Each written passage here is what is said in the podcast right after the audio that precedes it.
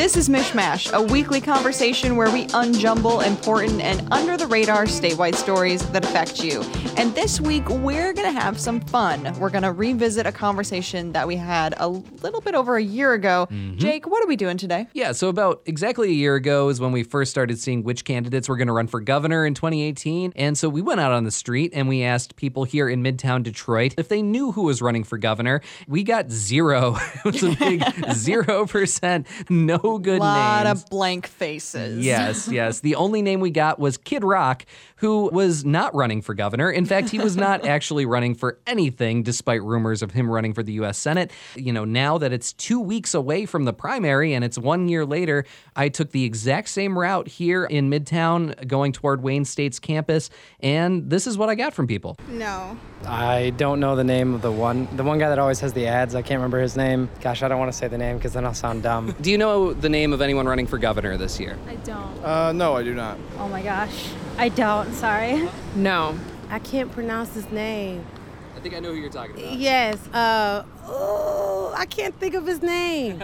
Shri Thanedar, right? Thanedar. Yes. Yeah, yes. Yes. There's a female running. I can't think of her name. I know the faces, but I don't know the names. uh, Sharik and uh, let's see, Abdul. few. I know that the um, lieutenant governor is running. I forgot the other person's name is Ch- Chari. And a couple of them I don't know I've seen on TV, but that's only two out right now I know. So I think Wittig is. I saw her ad just the other day.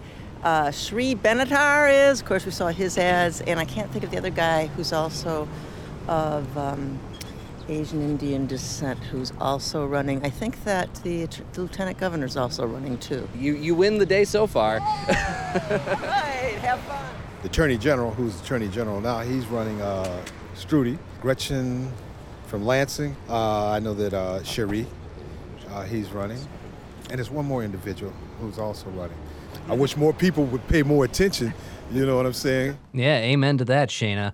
Uh, now, you know, this is better than last year. Definitely people have seen, uh, you know, these candidates on TV for sure. Uh, but man, butchering their names. A little bit. A little bit. Yeah, so, uh, you know, what do you think when you hear that, Shayna? Well, I think what it really shows is how much of an impact those television ads are having. We've heard some people kind of allude to uh, the person I'm seeing on TV a lot. And what's happening there is, especially in the Detroit area, this is an area where the candidates have really, who have those television ads, have really focused their ads. Shri Thanedar has spent an incredible amount of money on television ads, the most of all of the candidates. And you can see that a lot of the people knew his name. He's getting that name recognition. They might not be able to say his name correctly, uh, but they have an idea of who he is. And you saw that some people did know who Gretchen Whitmer is. She is also kind of increasing her television ad buys. So I, it really shows the impact of that kind of campaigning. Should also mention that I was walking in a heavily Democratic district, so it's very mm-hmm. possible that's why you heard a lot more Democratic names than Republicans. But